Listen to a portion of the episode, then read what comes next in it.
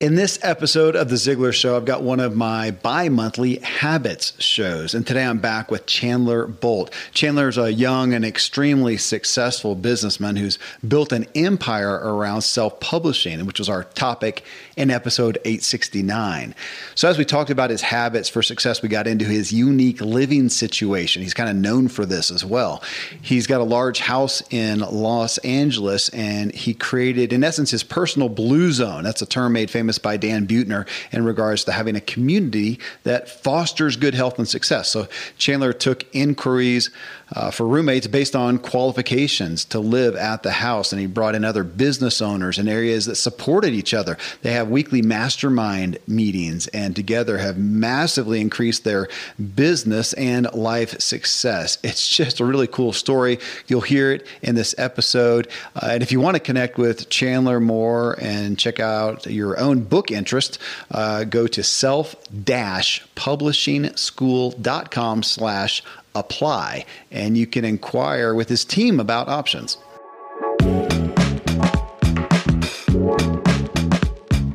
Welcome, everyone. I'm Kevin Miller. Every week, I publish four podcast episodes over three different shows that have been downloaded over 50 million times now. So much of personal development and self help addresses issues in our lives that are symptomatic, and we don't make the change we want. So, I dig into root issues of what will help us achieve the progress and results we desire in our work and our life and our health.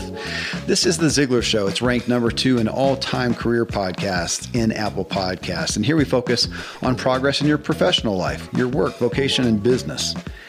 The Motive Podcast is my other podcast. It's focused directly at you, yourself, your motives, which are your reasons for all you do and the root of your behavior and personal ability. In episode 24, I take aim at the term of leadership as a motive, and I question whether it really is a motive for many and how we can better perceive, embrace, and benefit from this leadership culture that's so pervasive right now. Then, in my True Life podcast, we key in on your necessary physical and mental capacity for the purpose of allowing you to freely do what you really want to do and not be held back by your health. In episode 67, Dr. James and I tackle genetics. How much do they dictate your health and wellness? It's important to understand as it has much to do with how much influence and control you perceive you have. You can find all three shows in Apple Podcasts. Just search for Kevin Miller or go to my website, kevinmiller.co. And if you're new to the Ziglar Show, I invite you to visit Ziglar.com slash coach.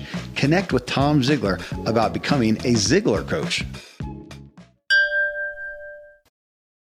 All right, Chandler. I, this this uh, I'm curious here because as I talked about in our first show together, uh, you're 27 years old. I, I, have not had a lot of younger folks, single folks. So habits. I'll, I'll, be curious to hear on the daily habits. And I know you are a you know full time business guy. You've got a big business going. You've got personal interests. So hitting on that, you know, when you look at your the way I like to frame it these days is you've got that day where things are going to be pushed. Got a lot going on, probably a little bit on too much on your plate on this day. What are the primary habits that are not going to go by the wayside? Oh man, there's two or three. Number one is my morning routine. Um, I'm a big fan of the Miracle Morning. Uh, the buddy of mine, Hal Elrod, one of the most su- successful self-published books of all time, uh, and and so my morning routine is a non-negotiable. It's getting my body moving, getting my mind moving, uh, and f- feeding my spirit. I mean, whether it's meditation, reading, all the things that are affirmations, all the things in my morning routine. That's number one. Number two is napping. So I take a nap every single day, 16 minute nap right after lunch. That helps me feel like I have two days in one. So that's second. And, and then really, this isn't, uh, uh, I don't know if this is a, uh, uh, well, I guess say yeah, this is a habit is solid sleep and a healthy diet, and so making sure I maintain really good sleep, and so I have a consistent go to bed and wake up time, uh, and then also uh, eating healthy. So I, you know, limiting gluten, dairy, uh, sweets, and alcohol for me during the week, and any weeknight that's a that's a no go. Um, so that just from a brain fog perspective, it helps me just be sharper. A 16 minute nap after lunch. Okay, I'm going to pull that one out because naps, if you think about grandpa taking his daily nap, I, I do have a good friend of mine. He's a, a real devout athlete and he's a big on napping, but that's not one that I am used to hearing. Where'd that come from? Yeah, I, you know, I I forget where I learned about it or heard about it. It's probably Michael Hyatt. Um, or I think he even gave me the permission almost. He wrote an article about how he does it. And if you look at it, some of the most successful, I mean, Einstein took naps. I think it was Henry Ford and a, bunch of, I'm forgetting all the people, presidents, maybe it was Eisenhower or something. It's like, so all these people traditionally have taken naps, but I think this, is I call it nap shaming like society just tends to say, totally. like, oh, if you're not working, you know, what are you doing? No, you're supposed to sleep four so hours sleep. a day and yes. that's it. Yeah. Yes. People brag about how little they sleep. Yeah. And and I think it's socially unacceptable to take a nap, especially at your place of work. Um, and so, uh, but for me, it's an absolute game changer, and it's I I it, it's it's a must have. I I have so much energy. Um, because of that, it feels like I have two days in one. Uh, and it's and so I've slowly worked down the time. It started at maybe 22 minutes or so, and over the course of three four years, I've trained my brain to go to sleep faster and uh, and and wake. And so I just kept, trimming time down to so now it's 16 minutes, and almost always wake up before the alarm. So interesting. So tell me just about you mentioned okay a daily or a solid sleep and healthy diet. I'm curious these days. I mean, we're talking about. I'm so grateful. We're talking about sleep more than ever. And I think it's the counter to that. You know, I sleep four hours a day, that's it, and, and do all my work. And we're getting out of that. So I'm curious about literal length of time and what you do to bolster the quality of that time. Yeah, so there's a really great, great book called Sleep Smarter uh, and that, that really helped me. And so for me, it's seven and a half hours. And you know, there's there's REM cycles and sleep cycles, which are very depending on the person. For most people, it's about cycles of an hour and a half. So it's actually better to get, in some cases, six hours of sleep than six hours and 45 minutes because you'll wake up in the middle of a REM cycle. So I'm big on that.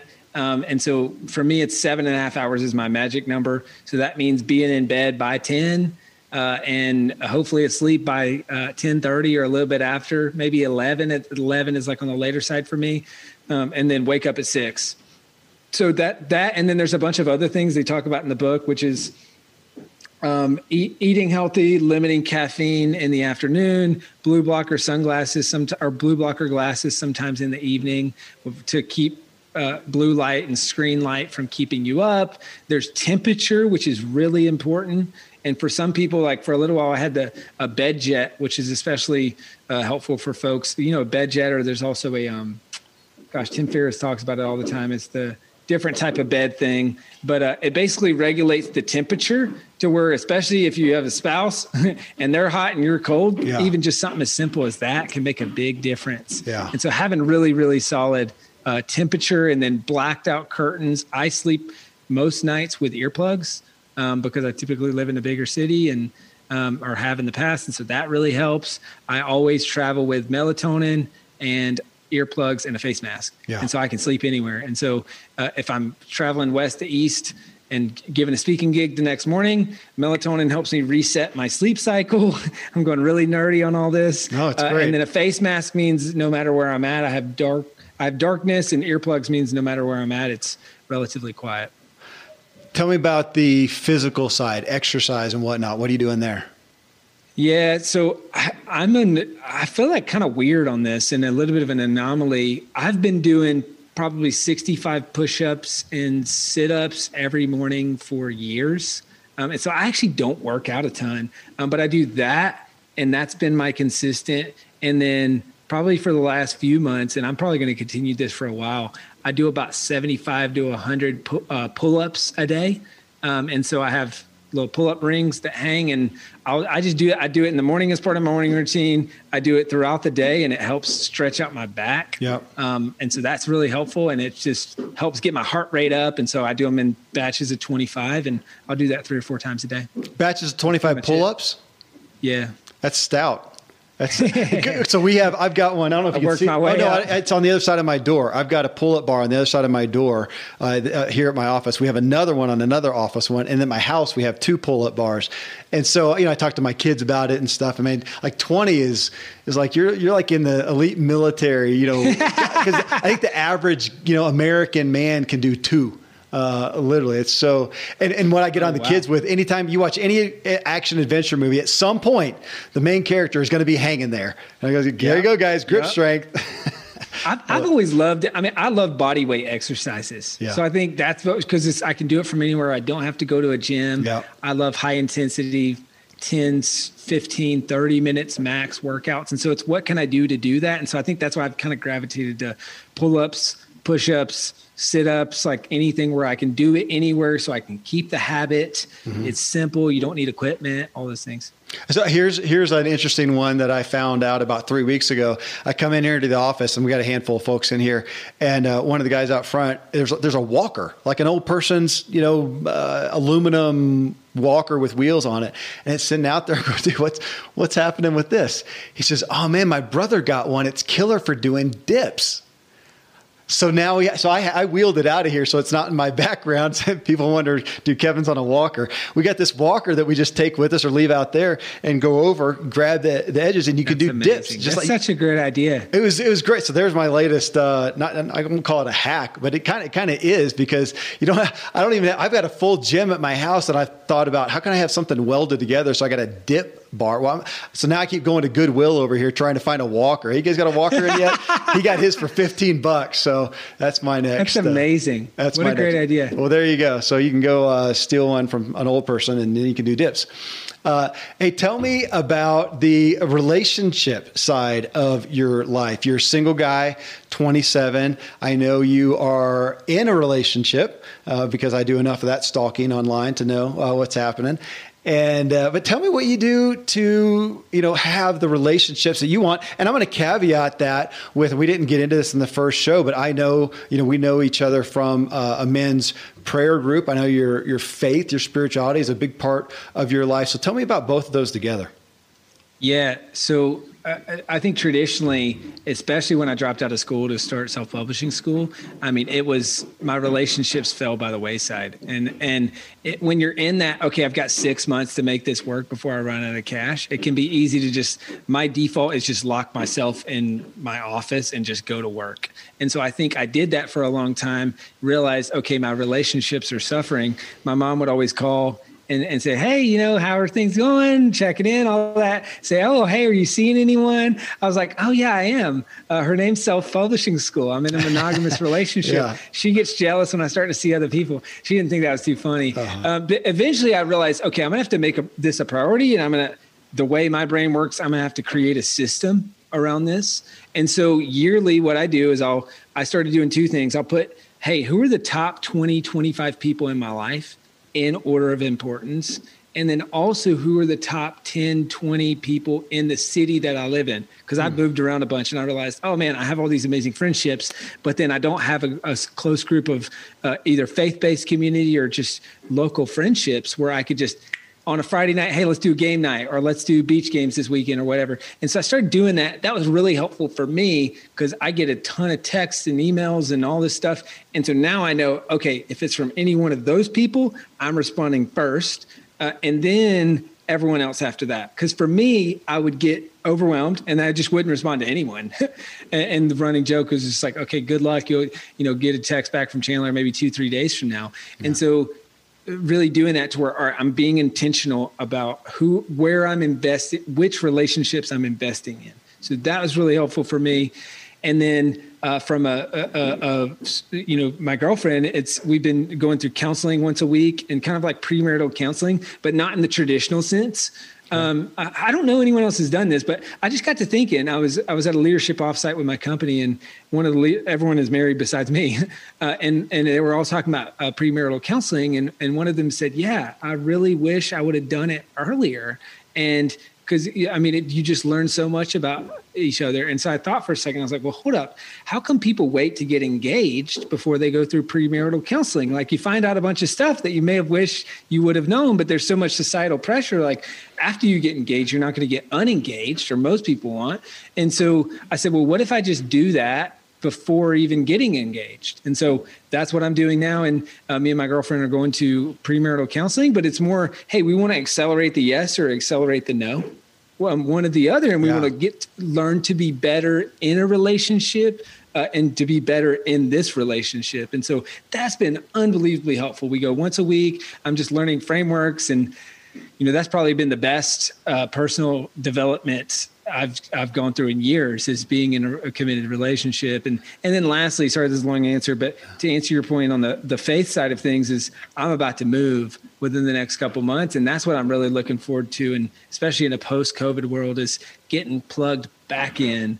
Um, where, where, I feel like I, have I've I've I've gone through ups and downs of having really good faith-based community and then really good local faith-based community. I'm really excited to plant roots somewhere long term uh, plug in with the faith-based community and uh, and and really just you know find buy a house, find a place yeah. where I'm going to raise. And I saw that. I forgot about that. I saw that somewhere. Maybe you mentioned it in the the group text thing of you're in San Diego and you're looking towards Texas, aren't you?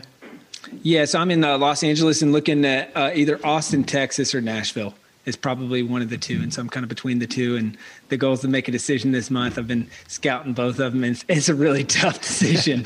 so I'm trying to figure that out. Yeah, I know. I know both areas. You are listening to The Ziglar Show in this Habits episode with Chandler Bolt. And next, I ask what I always enjoy asking what are his personal joys and interests? And from a 27 year old guy in LA by the beach, you may not be surprised to hear things such as snowboarding, live music, tennis, business, and beach games. So uh, here are some great resources. Then we'll jump right back in with Chandler. So tell me about the personal side, the fun, the play, call it self-care, whatever it is, uh, hobbies. I don't, I don't know what, what does, uh, what does Chandler, what will we find you off doing that's just a joy for you? Yeah, I love, love snowboarding hmm. and, and, and I go on a heli. Lots of snowboarding in LA. Yeah, yeah, right. You got to get out of here to go snowboarding. I love that. I love live music. Obviously, my brother being in NEEDTOBREATHE and growing up at you know at concerts. I love live music, uh, and so snowboarding, music, and tennis. I love playing tennis. I don't, I don't get to play enough of it. I've I played competitively for a while and um, got pretty good, and um, so I, I love doing that whenever I can. But really, my my two loves. Uh, I'd say are music and business, and so the cross section, anything that has, I'm a sucker for a really good music documentary. Hmm. Uh, I love that because it, it's like I see my brother in these things, right? And I see me in these things from a bit, and so just like I love that kind of stuff. But yeah, and then obviously living in LA now, it's I've I used to be a lake guy. Now I'm I love the beach, and so beach games. I mean, I ten feet behind this computer right now is the beach, um, and and I, I love uh, you know weekend beach games, game nights, kind of all that stuff. It's a lot of it's a lot of fun. Last one here on on career, looking at career habits. I'm actually going to change this one a lot. You can answer however you want to in regards to yours, but being the age that you are, I assume you end up communicating with a lot of people in your age range and looking at the career landscape. You obviously are a huge advocate of self employment you are uh, an advocate of doing the thing. I mean, that's what you do within self-publishing school is helping people find, you know, what is that thing that you care about? What is that message that you have? And I would assume those both kind of come together and give you a specific and unique perspective on, eh, yeah, on the younger generation right now, at how they are looking at careers. Yeah. Where do you find yourself landing? I'm a big fan of of investing in yourself, betting on yourself, and learning by doing. Um, that's how I learn at least. And so I'm a big fan of apprenticeships. I'm a big fan of trade schools. I think so many people are. I mean, they, they they're like, oh, I'm going to go pay three hundred thousand dollars to get a psychology degree, and then you're in debt for the rest of your life, and the degree has nothing to do with what you end up doing. But I think as a society, we've it's like trade schools. You can, there's a lot of six figure plumbers, and there's a lot of six figure any trade and you can go to school for one year and then go into business on that. So obviously a college dropout Um, and I, but I, I, I talk about the college dropouts approach to learning. It's something I'm super passionate about, which is continuing to learn as if you're in school, even if you're not. Uh, so even if you didn't go, or even if you're not anymore, like when I dropped out, I asked my mom to take some of the budget they had for me in college and say, Hey, will you pay for conferences or online courses or books and things like that? And so I'm a big fan of that. Now, the flip side of that, so I'm a bet on yourself um, and try new experiences and learn like apprenticeship style. And so find someone or a company that embodies who you want to become and then sweep the floors, do whatever you can to be there, to get there. And I think you will learn so much. And then either you're growing your career or you're growing as an entrepreneur. And so I think on the flip side, there's so much societal pressure to become an entrepreneur. And I think it's actually unhealthy in a lot of ways, where it's like, okay, if you want to do that, cool, do it, but don't feel shamed if you're not. it's Gary Vee talks about this as like, uh, you know, the world needs more number twos and I completely agree. Where there's, there's someone who is is a like is not not going to let their ego get in the way of saying, "Hey, I don't need to do my own thing. I'm going to find I'm going to partner with someone or work under someone at a very high level to further a mission that I believe in, yeah. and whether that's on my own or with someone else, I, I'm not going to let society kind of almost like pressure me into being an entrepreneur, even if I don't want to be one. Because I think a lot of people feel guilty if they don't do it because everyone around them is like, "Hey, you should do your own thing," and and so I think both parts can be good and it does so don't let's not throw the baby out with the bathwater and just say it's got to be one or the other. I love hearing that from you, who is such a passionate and advocate uh, entrepreneur. And I'll hold my hand up with some regret for having promoted entrepreneur, entrepreneurship so much that I think I don't know I know I have testimony I shamed some people. So I uh, it took me a while to come to your your your camp and perspective there as well. Man thank you. Thanks for giving uh, this perspective. I'm eager to put it out to people because I generally have the you know the older married kids folks on here and their habits. I want people to hear this from somebody who's knocked it out of the park as you have at such uh, a young age. Man thank you for giving us behind the, the scenes uh, look at you and for giving us your time here on the show, Chandler. I appreciate it so much. Kevin, I appreciate it. Thank you so much for having me.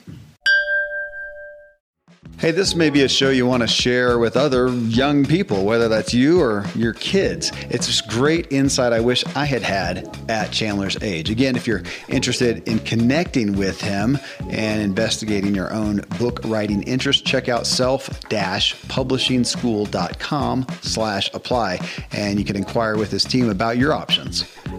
Coming up in episode 872, Tom Ziglar and I discuss an issue that honestly bothers me with coaching and consulting and being a leader, and it's humility, or, or, rather a lack of it. There's a propensity when you have an area of expertise you teach or lead from to then be the authority on everything. And it's just not possible. And I think more and more people don't trust it either. So, how do you be a humble expert? That's the show. Till then, thank you as always for letting me walk with you as we inspire our true performance together.